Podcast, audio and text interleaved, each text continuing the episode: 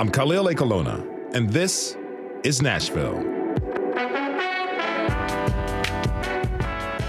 The holiday season is a time when the arts really take center stage here in Nashville. I know you're probably thinking, Khalil, we live in Music City. I get it. But the performing arts really do shine at this time of year, and they've become a central part of the culture where we can see a ballet, sing along with a choir, even take in a play. What is life like for performers at this time of year? How did the pandemic affect their livelihoods? Later this hour, we'll talk with some of the people who helped stage some of our city's most festive productions. But first, Tennessee Supreme Court recently ruled that the state's mandatory 51 year life sentence for juveniles convicted of homicide was cruel and unusual punishment. It's the highest sentence for a single juvenile charge in the entire country. As long as this ruling does not get appealed, juvenile lifers will be eligible for a hearing in front of a parole board after serving 25 years of their sentence. WPLN criminal justice reporter Paige Pfleger has been following the story, and she joins us now. Hey, Paige, welcome back. Hey, thanks for having me. Thank you for being here. So, how many people does this decision impact? Yeah, so the Tennessee Department of Corrections says that there are 122 people who are currently incarcerated and were convicted of murder as juveniles and sentenced to at least that 51 years um, behind bars before they could get a parole hearing. So, why is 51 years considered a life sentence? Yeah, so research has shown that every year someone spends in prison takes two years off of their life expectancy. Mm. Um, so by the time many of these juveniles finish 51 years, they're in their late 60s or 70s. Given that diminished life expectancy, a lot of people who live in prison for that long won't live to see that parole date, which is why it's considered similar to a life sentence. Okay. You know, there's been a lot of attention on these juvenile sentences in recent years. Can you walk us through some of the high profile cases and advocacy that preceded this ruling? Yeah. So, uh, one of the most famous juvenile life sentence cases is that of Cyntoia Brown Long. She was convicted of first degree murder in 2006 after she admitted to killing um, Johnny Allen, who was a 43 year old man who paid her for sex. And she was 16 at the time. She says that she shot him in self defense when he was reaching for a gun. Uh, and she was actually granted clemency after her case drew a lot of national attention. There was a documentary about her from PBS, and then there were also celebrities that came out and backed her, like Kim Kardashian and Rihanna. Um, and then Al Jazeera recently did a documentary called Fault Lines. Um, the the series is called Fault Lines uh, about Elmere Nance. Um, mm-hmm. He's a Knoxville man who received what's essentially a life sentence for felony murder in 1997, and he was 16 when the crime happened and didn't actually pull the trigger. Uh, and then, of course all of these cases are set against uh, the background of a lot of advocacy from groups like the ACLU, No Exceptions Prison Collective, and the Choosing Justice Initiative. Right. We uh, did an episode about Elmere and some of those advocacy episodes back in June called Tennessee's 51 year life sentences. You know, all of that was leading up to this Tennessee Supreme Court case. Yeah. So let's go into more depth about this ruling. What did just justices say in their opinions? Yeah, they basically said that an automatic mandatory 51 years for a young person who committed homicide with no ability for a judge to use any discretion and look at circumstances surrounding the crime or their age uh, amounts to cruel and unusual punishment and therefore is a, a violation of the Eighth Amendment of the Constitution. Um, justices noted that the U.S. Supreme Court has actually already ruled that juveniles should not face the death penalty and that mandatory sentences of life without parole are unconstitutional for young people. Um, so, because of those rulings, most states in the country have abandoned mandatory sentencing for juvenile homicide offenders. Mm um, but Tennessee has has not. So. Uh, that's that's what the the folks who said you know we can't have this as as part of our laws anymore. This practice is unconstitutional. Um, there were a couple of justices who dissented and said that basically this type of thing, sentencing, should be left up to the state legislature. Oh, so Okay, so what happens next? I mean, this doesn't mean that people sentenced to life as teens will all be let out or Right. automatically, right? Yeah, yeah. The doors to prison are not automatically opened for these folks. Um, people will be referred to the parole board after they've served 25 years of their sentences. So that's a return back to what the law was before the 51 year uh, rule was passed during, you know, the tough on crime era of the 80s and 90s.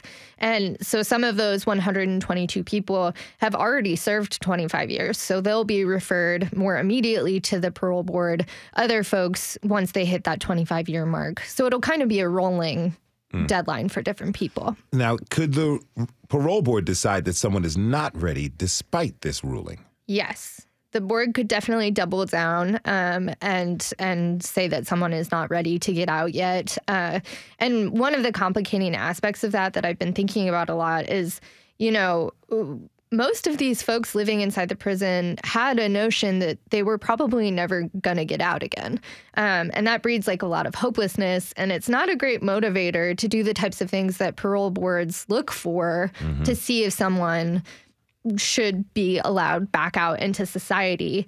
Um, Preston Shipp is a former prosecutor, and he was actually one of the prosecutors that argued against the release of Cyntoia Brown Long. Um, since then, he's kind of made this pretty massive perspective shift. He's a criminal justice reform advocate now, and he works with a campaign for fair sentencing of youth. And he's hoping that the parole board sort of takes into account all of these moving pieces of Tennessee's laws when they're reviewing these cases. don't be afraid to give that person a second chance you know especially if you're talking about somebody who thought that they might never really be parole eligible and now they are you know if you can see over the past few years that this person is investing in life outside prison you know chances are they're a very safe person you know. I mean these these are some of the the, the lowest recidivism rates in the country you know as people who are serving time for first degree murder And then add in the fact that, you know, there's kids have a massive capacity for change. The brain is very elastic at, at these ages. And so Shipp says that many of these juvenile lifers are really excellent candidates for parole. So, what's the reaction been like from people who are currently in prison? Yeah, people are really hopeful, which, like we were talking about, is pretty rare for juvenile lifers. Um, I actually interviewed a gentleman named Howard Atkins. He is incarcerated, um, and I interviewed him in a joint interview with the Tennessee Lookout. And originally, Howard was looking at a parole hearing in 2051, about 30 years from now. Yeah. After this decision, he's actually eligible for a hearing in three years. What's Howard's story? Yeah, so Howard grew up um, his whole life surrounded by abuse. Uh, and despite that, by all accounts, people say that he was a really gentle and smart kid. Um, Howard's actually asking for clemency from Governor Bill Lee. And in his clemency application, people submit all these letters about him. And one of the ones that, that stuck out to me the most was um, this story about Howard uh, in, in a school uh, science class where the assignment was like to find bugs out in the wild and then like pin them to a board and like kill them. And Howard really didn't want to kill any of the bugs. And so he asked his science teacher if he could like videotape the bugs in their like natural environment and submit that as his um, project. So he's just, he's, he's a very gentle and kind man. Um, in that same ent- uh, application, the clemency application, one of Howard's family members said like, you know, his early life was very similar to being in prison. His mom really struggled with her mental health, had been in several abusive relationships, and she relied on Howard heavily in those situations for protection. Um, until abuse between Howard's stepdad and his mom escalated. She asked for a divorce.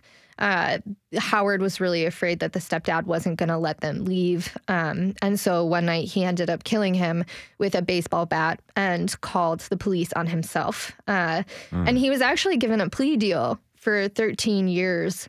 Um, but his mom encouraged him to turn that down and go to trial, and he was sentenced to 51 years instead. Man, that's a story. Yeah. Wow. What has Howard been like during this time in prison? Yeah, I think in this clemency report, it's very clear that Howard stands out in a lot of different ways. Uh, in all his time in prisons, we're talking decades now, more of his life in prison than he lived outside of prison, uh, he hasn't gotten a single write up, which is like pretty much unheard of. Um, he volunteers to sit on suicide watch for other incarcerated folks. He's in a band, he's a, a churchgoer, and he's also really helped be an advocate for changes to state policies when it comes to that 51 year life sentence. Um, and he shared some of his thoughts with us on a crackly call from prison. Okay they haven't matured. We don't. It, it, I mean, it feels like a double standard. We don't trust. I'll, I'll say kids. You know, people under eighteen. We don't trust them to, to vote or to drink. But if somebody under eighteen is the victim of a crime, everybody says, "Oh, the poor child." But if that same person is the perpetrator, it gets into well, what a horrible monster they must be. And the thing is, most. Well, I'd say every other juvenile lifer that I've met were in some kind of bad circumstances that led to their crime. It wasn't that, that you know they were sitting there like, yeah, I just like to go kill somebody today. It's they were in an abusive home or they're involved in a gang or there was some circumstance and he's really hopeful that this dis- decision is going to stand and he'll have a chance to get out and continue some of that advocacy work. He wants to help young people uh, try not to get involved with the justice system in the first place. So, What's next? And could could this decision be challenged? Yeah, so the attorney general could appeal this decision to the U.S. Supreme Court. Uh, I reached out to AG Skrmetti and did not get a reply from his office. Um, we'll start seeing folks getting referred to the parole board, of course, um, but a lot of advocates are really hoping that this is just the first of many reforms to make Tennessee's justice system more focused on rehabilitation than on punishment. Paige Pfleger is WPLN criminal justice reporter. You can find her story at WPLN.org. Paige, again, thanks for being here and always thanks, thanks for having me. Thanks for your reporting. We have to take a short break. When we come back, we'll take a look at what the performing arts community has in store for this holiday season. Is this your favorite time of the year for the performing arts? What is your favorite holiday show? Tweet us at This Is Nashville. We'll be right back.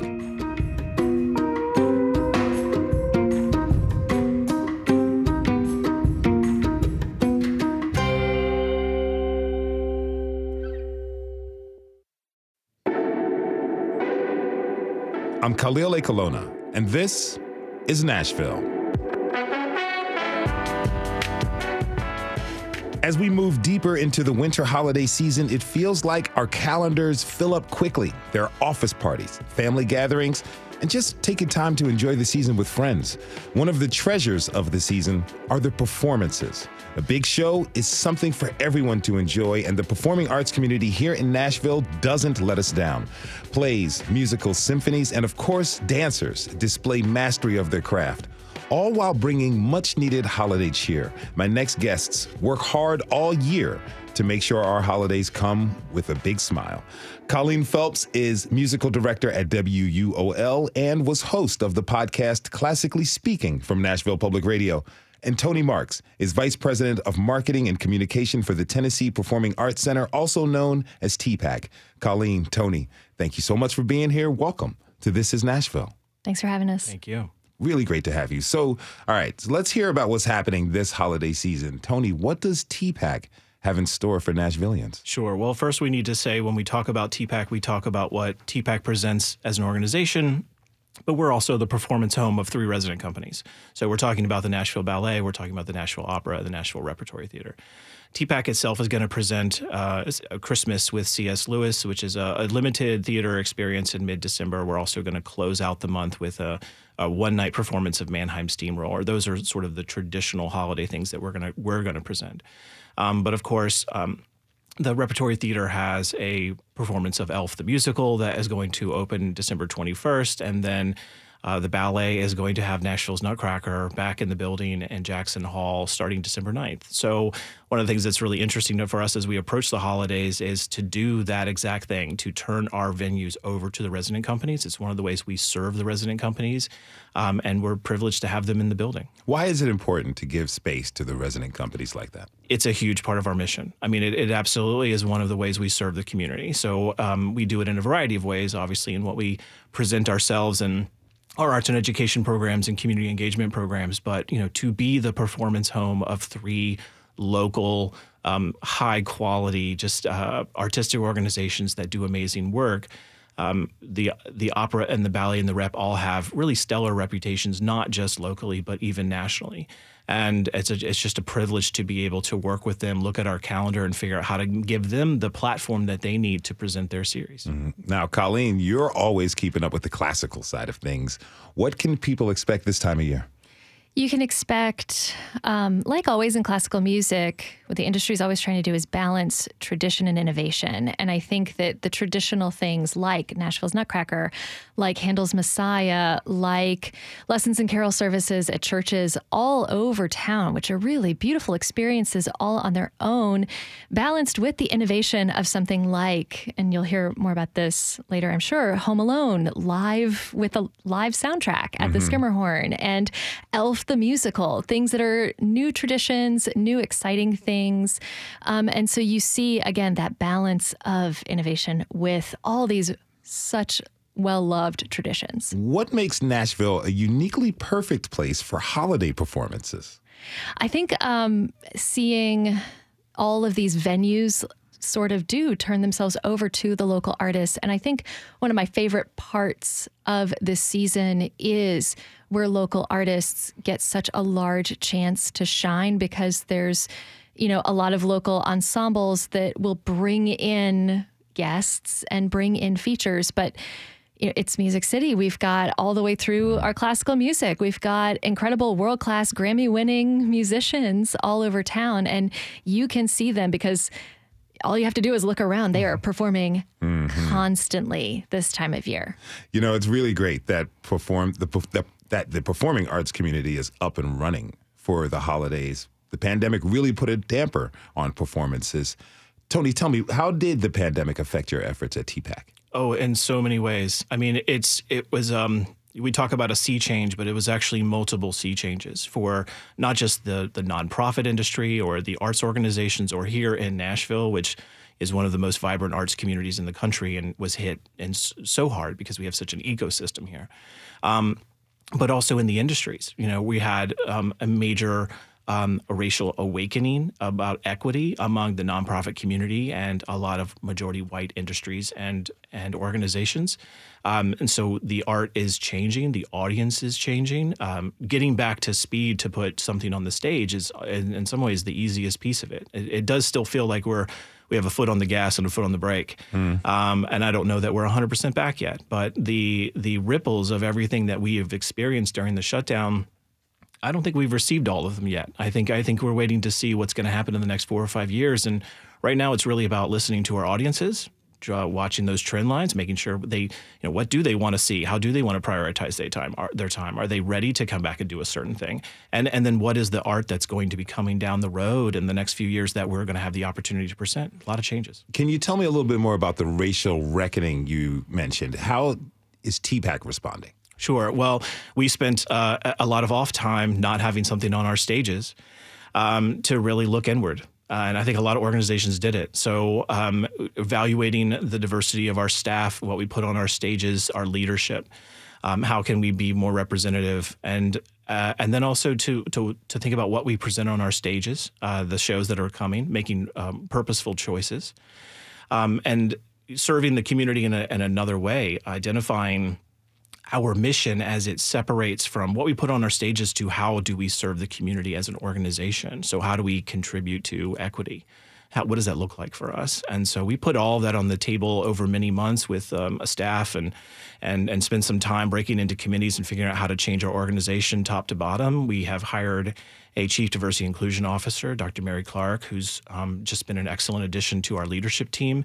And um, uh, and and her work is also not just outward facing; it's inward facing. So how are we changing as an organization to be more mindful of wellness and inclusion within the organization? How are we training and uplifting people? So it is um, it is just a, a, um, a major shift and and our purpose as an organization. You know, I can imagine this time of year becomes very, very busy for performers. And Colleen, you have a family full of musicians. I do. What is it like this time of year in your household?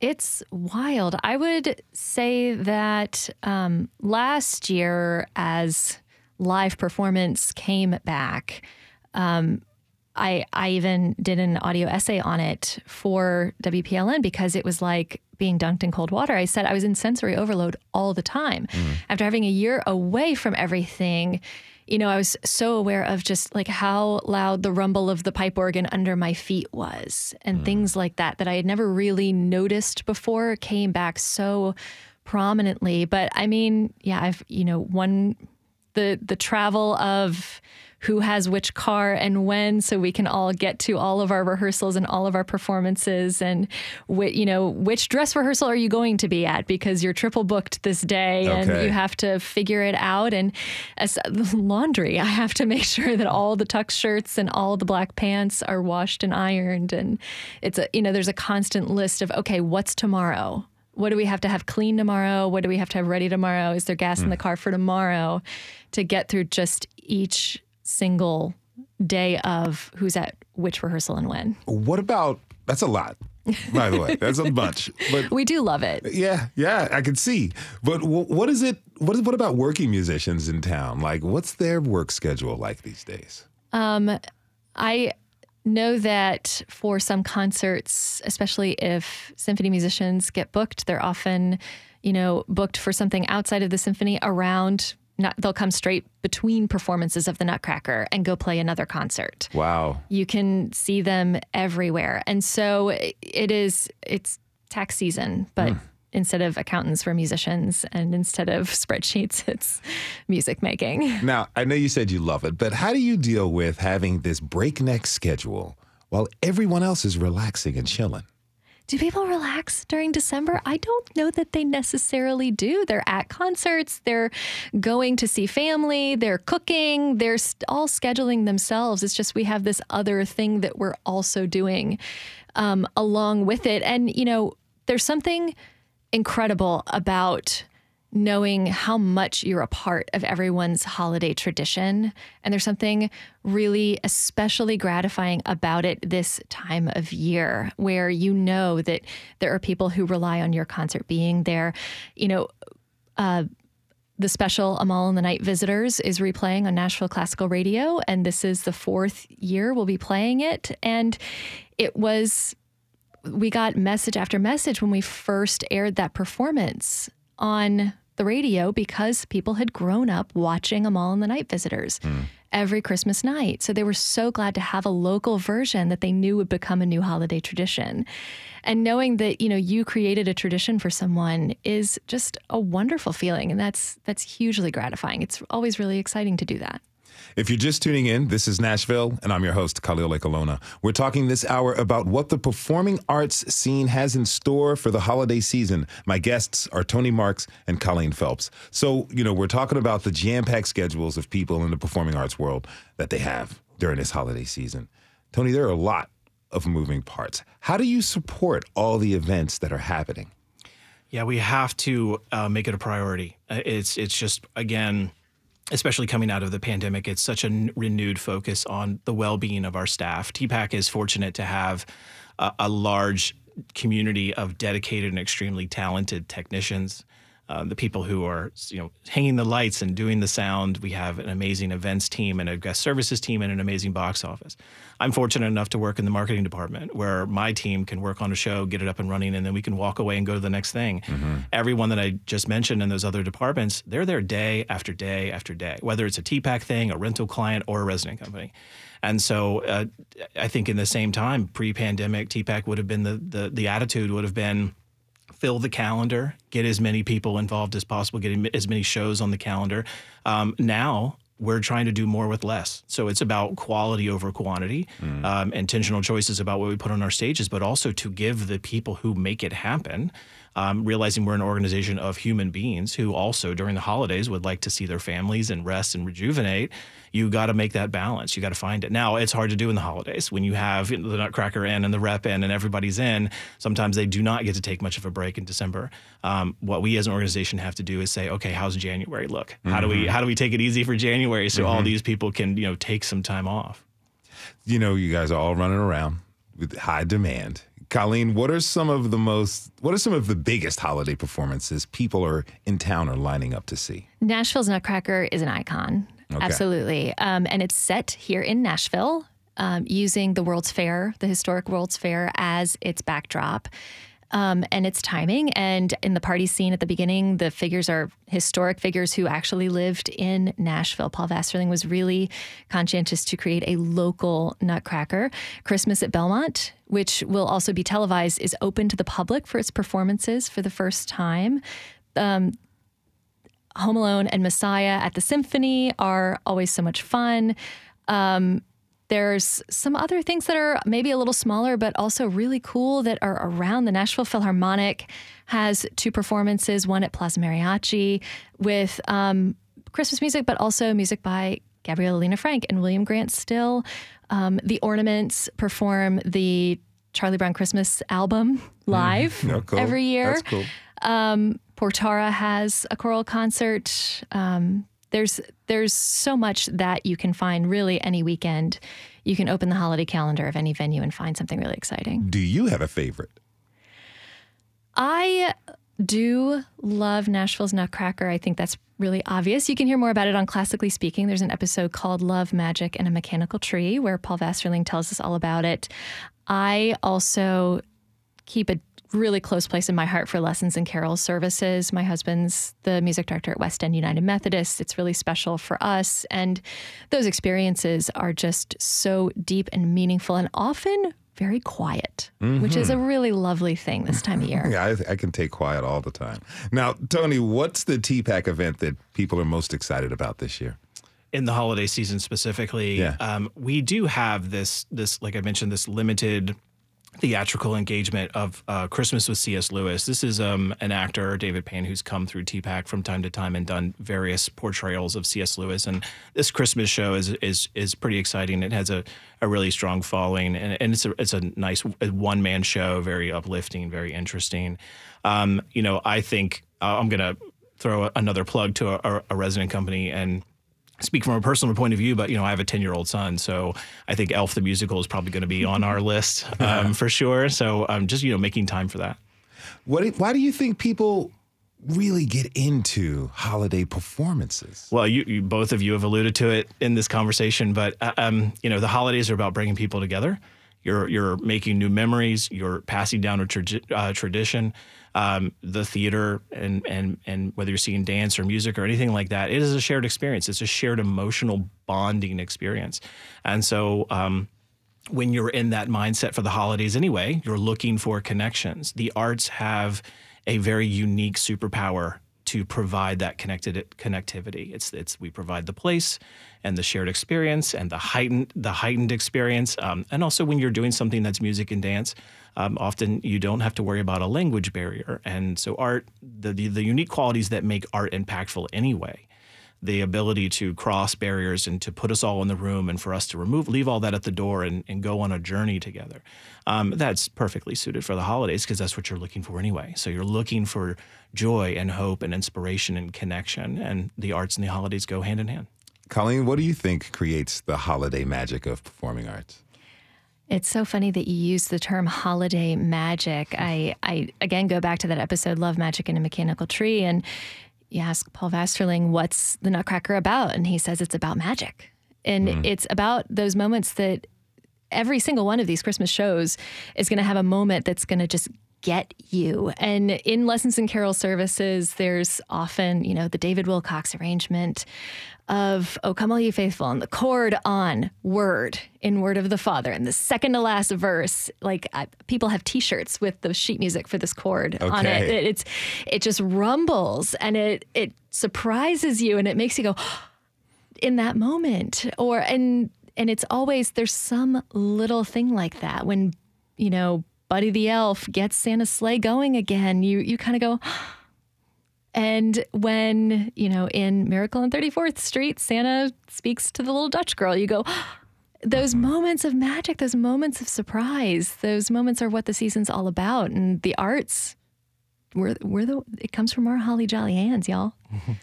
Colleen Phelps is music director at WUOL, and Tony Marks is vice president of marketing and communications for TPAC. I want to thank you both for being with us today, and happy holidays to you guys. Thank you, you too. You too.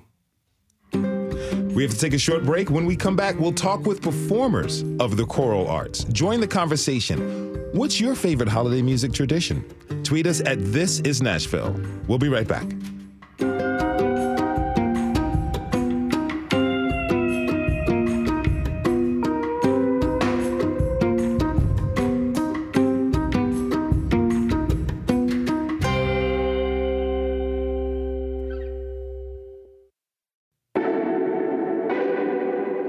Khalil Ekulona, and this is Nashville. One thing I know for sure is that there will be plenty of holiday performances going on at schools all across the city. I remember those days, singing in the school chorus for our families and classmates. It's perfect, right? Who doesn't like carolers and choirs? My next guests help bring those sweet harmonic sounds to our ears. Tucker Biddlecombe, Tucker Biddlecombe is the chorus director for the Nashville Symphony, and Dashon Burton is assistant professor professor of voice at Vanderbilt Blair School of Music, bass baritone, and member of Roomful of Teeth. Dashon Tucker, thank you so much for being here. Welcome. Thank this you so is much. Nashville. Thanks, Khalil. So, you know, Tucker, as chorus director, you work with dozens of voices at a time. What's it like bringing all of those different parts together? Well, our chorus at the Nashville Symphony is about 160 people. They're all volunteers. Wow. And they all bring a significant amount of skills to bear from their musical experiences throughout the course of their life. You know, uh, dealing with so many, such a diverse group of talents and backgrounds, you know, really our main goal is get to the heart of the music, um, which is, of course, a wonderful, you know, appropriate stylistic performance, but also the emotional content of the music. And I think that people are really drawn uh, to music, especially at this time of year. You know, it, it, brings back a lot of childhood memories, brings back a lot of just personal experiences. And I think those connections really, really help us uh, create contextual understanding of music. And that leads to great performance. What do you love about this line of work? Because it can't be easy. 160 voices. No, no. You know, um, you know what I love about uh, a choir? Uh, nobody sits on the bench. Is that everybody has a job, everybody has a role. You know, I've I've got great singers, professional singers like Dashon, who just really, really love to sing, and you know they want to be part of something great. All the way to somebody who you know has sung in church choirs or has a little bit less musical experience and uh, you know wants to wants to play their role and so my favorite thing about this is that everybody gets to be in the choir. Everybody mm-hmm. gets a, you know, a certain measure of satisfaction from a wonderful performance. And uh, it's just dealing with people on a personal level and getting to the the heart of who they are. And that's journey is through music, and it's wonderful. I mean, even though people are volunteers, it doesn't hurt to be in Music City, right? I mean, I've gone to karaoke and it's like American Idol out there. We People were just, can sing in this town. you know, we were just talking in the hallway that uh, you know you'll never see anything bad in Nashville because uh, nobody bad at music ever gets a job. Mm-hmm. You know, even on a Tuesday afternoon walking through downtown, you're going to see somebody playing their dream gig. Um, so good is fun, you know, and, and everybody here is good. And, and yeah, you're right. It's not hard to build a chorus uh, of, of fantastic musicians in a city like this. Now, Dashon, you're a professional classical singer. How did you discover your passion for singing? I got into all of this uh, when I was in high school and basically was told to, uh, you know, kind of join choir and uh, enjoy singing with friends. And really, since that moment, I've just enjoyed singing with friends. And that's really what music is about to me sharing just this wonderful passion that I have for music and and for this kind of singing with with my friends on stage and with friends in the audience. Now, as a performer, what's this time of year like for you? It's very busy. we get we get a lot of requests to sing lots of different performances. Everything from uh, pieces like Messiah, which happens at many orchestras and community choruses all around the country, to uh, wonderful things like um, caroling, uh, you know, kind of opportunities, or or uh, all all sorts of um, you know, sort of end of year uh, hurrah performances that that we uh, we get to enjoy at, at this time of year. Do your neighbors hit you up and ask you to join the neighborhood caroling group? They they, they absolutely should anytime. okay, okay. He said it, y'all. Yeah. Hit him up. Now, what are some of your favorite songs to sing during the holidays? Oh, I that's that's a really great question. I I I really like uh, the songs that I I got to sing, uh, you know, as a kid. Uh, they're, they're a lot of fun. So any any of these kinds of you know carols just sort of bring me back to that to those moments as well. Uh, but but you really can't go wrong with um, "All I Want for Christmas" either. You know, The Wham "All I Want version? for Christmas." The the uh, oh the what? The Wham version? I was thinking of the Mariah Carey version, but, Okay. but maybe, Yeah. you're just listening to it in the car this morning too. So nice. Now, now, love it or hate it, Christmas music is got a whole it's a whole genre onto itself. But when it comes to classical Christmas music, there's one song that really stands out for a lot of folks.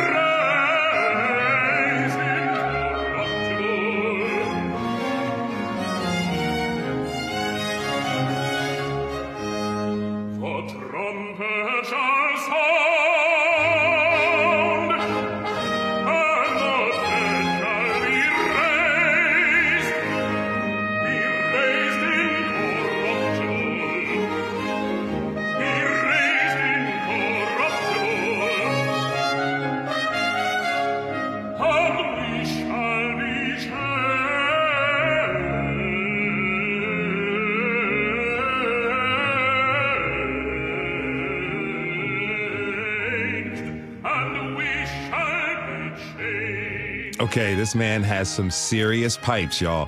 Dashon, that was a clip of you singing Handel's Messiah with Boston Baroque. What's it like to perform this piece? it is uh, just one of the the biggest thrills uh, that that people who are trained in this kind of music get to do. Um, not only is it an amazing piece, uh, just in terms of the writing and in terms of the story, but but it's it's just so perfectly written for the voice that it it allows you to shine your brightest, uh, uh, really with with every piece.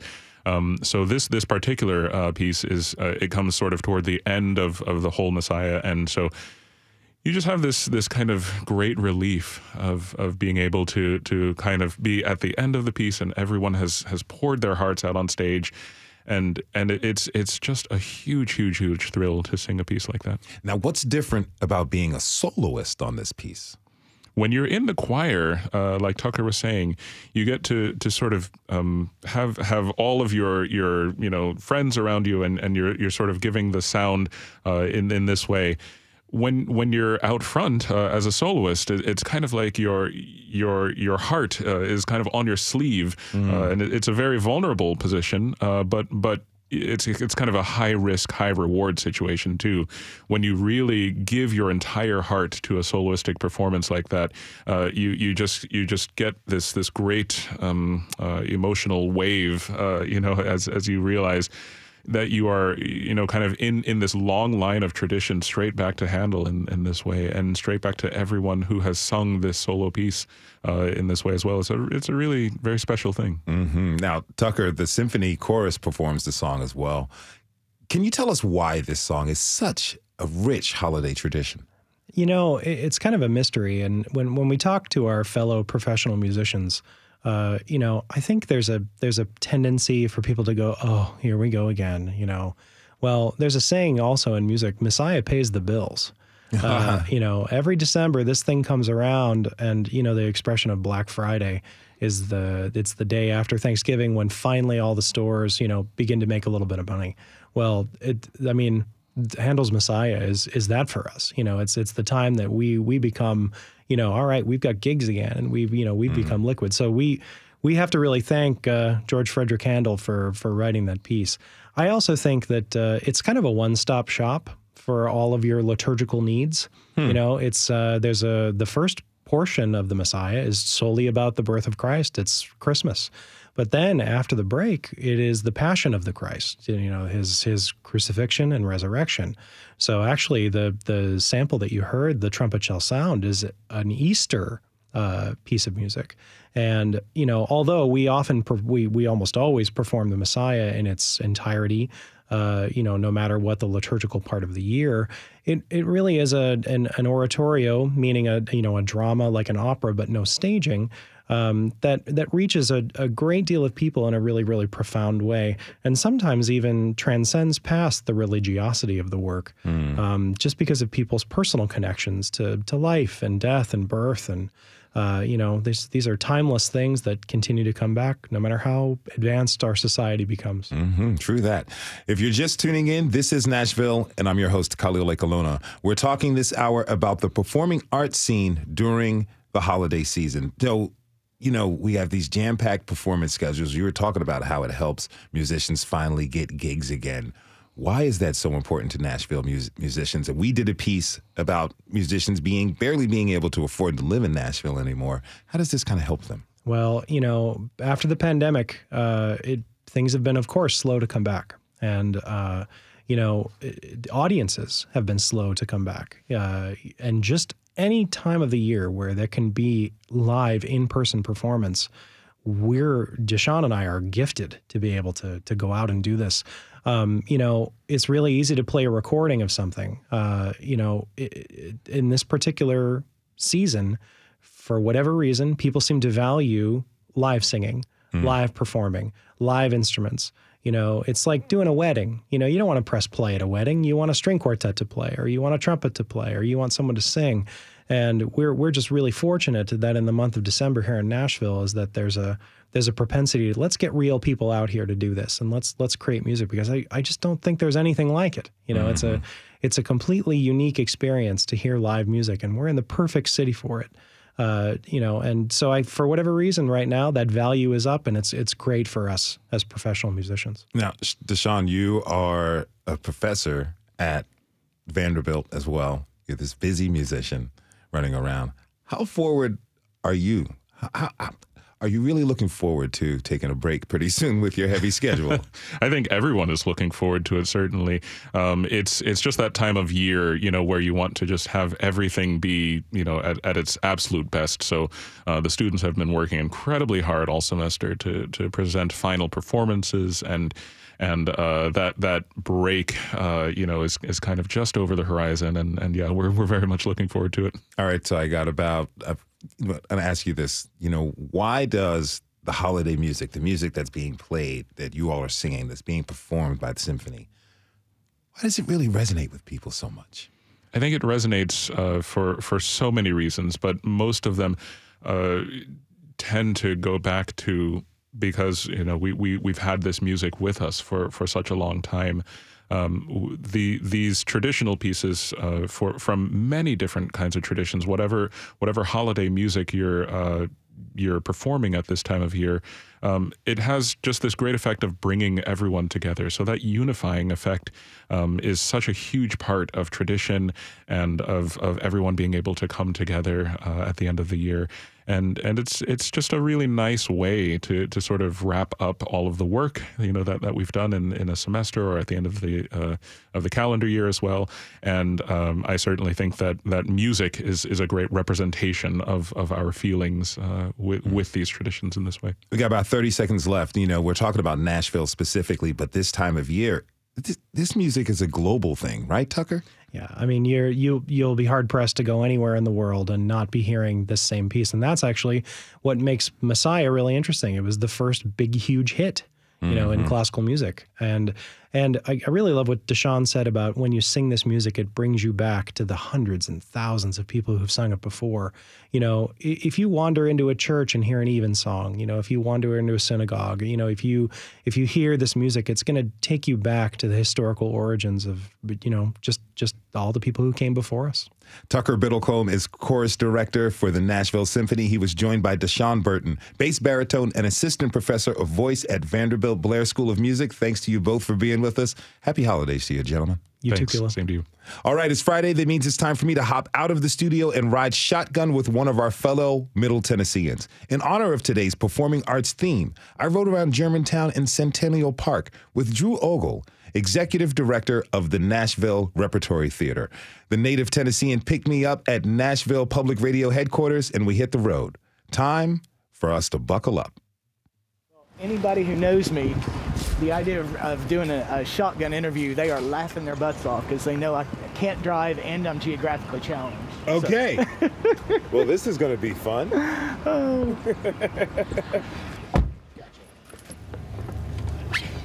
Are you a native Nashville? I am not a native Nashvilleian, although I am a native Tennessean, so I do still feel like this is home. Okay. So I came to Nashville in 2018, and so we were really just kind of getting rocking at the rep um, when the pandemic hit. And so my time in Nashville has been uh, a little crazy. Okay. Yeah. All right, so let's back up a little bit. Okay. How did you get into working with theaters and the performing arts? All right. When I was a kid, what I wanted to do more than anything when I grew up was be a member of the rock group Kiss. Okay. yeah. So it started with music, and my mother uh, put me in guitar lessons. That turned out to not be successful because my hands are so small and they wouldn't go around the neck of the guitar. And so I jumped from there into piano lessons. And that's where my love for just music really took off. Later on, when I was in high school, I started playing in the pits for the school musicals. Okay. And that's where my love for theater came from.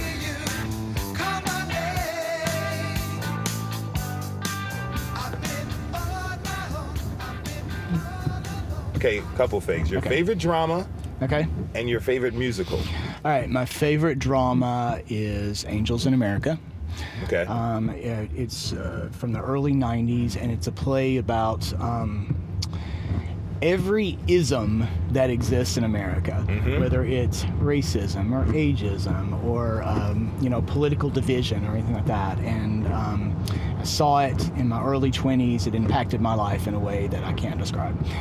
And my favorite musical is Sunday in the Park with George by Stephen Sondheim okay. because it is about the passion of making art and what we give up in the process of doing so.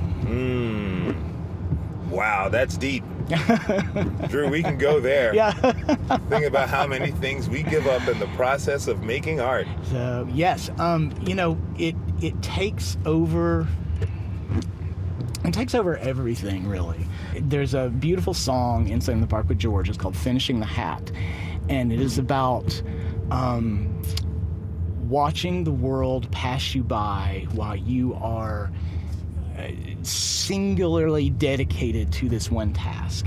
In this case, it's the visual artist George Seurat, and he's painting a hat. And one of the lyrics is "Watching the world through the window while you finish the hat." How you watch the rest of the world from a window while you finish the hat. Mapping out a sky. What you feel like planning a sky.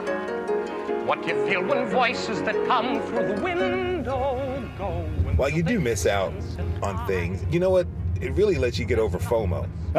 yeah, that's for sure. or any type of belief, but there's something wonderful when you look back at this piece of art that you created and it tells so much of a story about who you were, Mm-hmm. what you went through, what you missed out on, and then more importantly, I think what you gained Mm-hmm. in the process of that creation.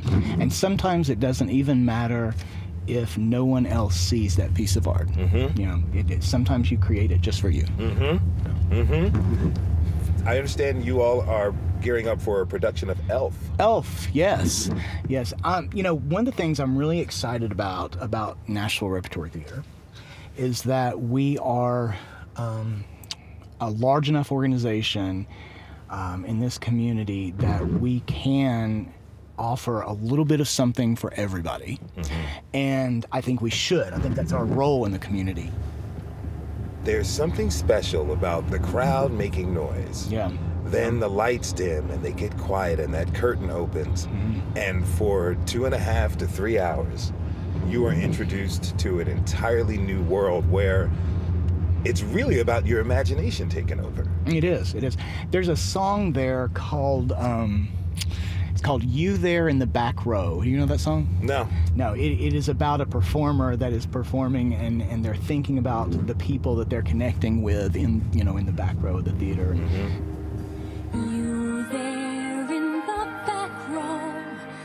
row, love me when I sing my song.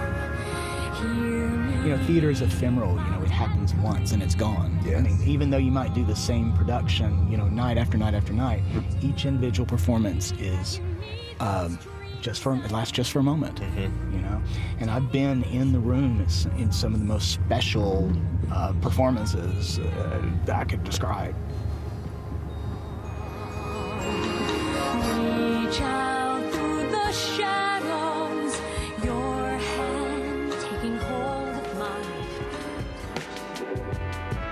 Thanks to everybody for taking that shotgun ride. We want to thank everyone who tuned in this hour. This is Nashville is a production of WPLN News and Nashville Public Radio. Listen back at thisisnashville.org or wherever you get your podcasts. Our producers are Steve Haruch, Rose Gilbert, and Magnolia McKay. Our digital lead is Anna Gallegos Cannon. Michaela Elias is our technical director. Our executive producer is Andrea Tudhope. Shout out to our intern Tori Hoover and the masterminds behind our theme music, Laurent and Blade. And the conversation doesn't end here. Tweet us at This Is Nashville. Find us on Instagram and tell us what you want from our show by filling out our quick survey online. This is Nashville. I'm Khalil Ekulona. We'll see you next week, everybody, and be good to each other.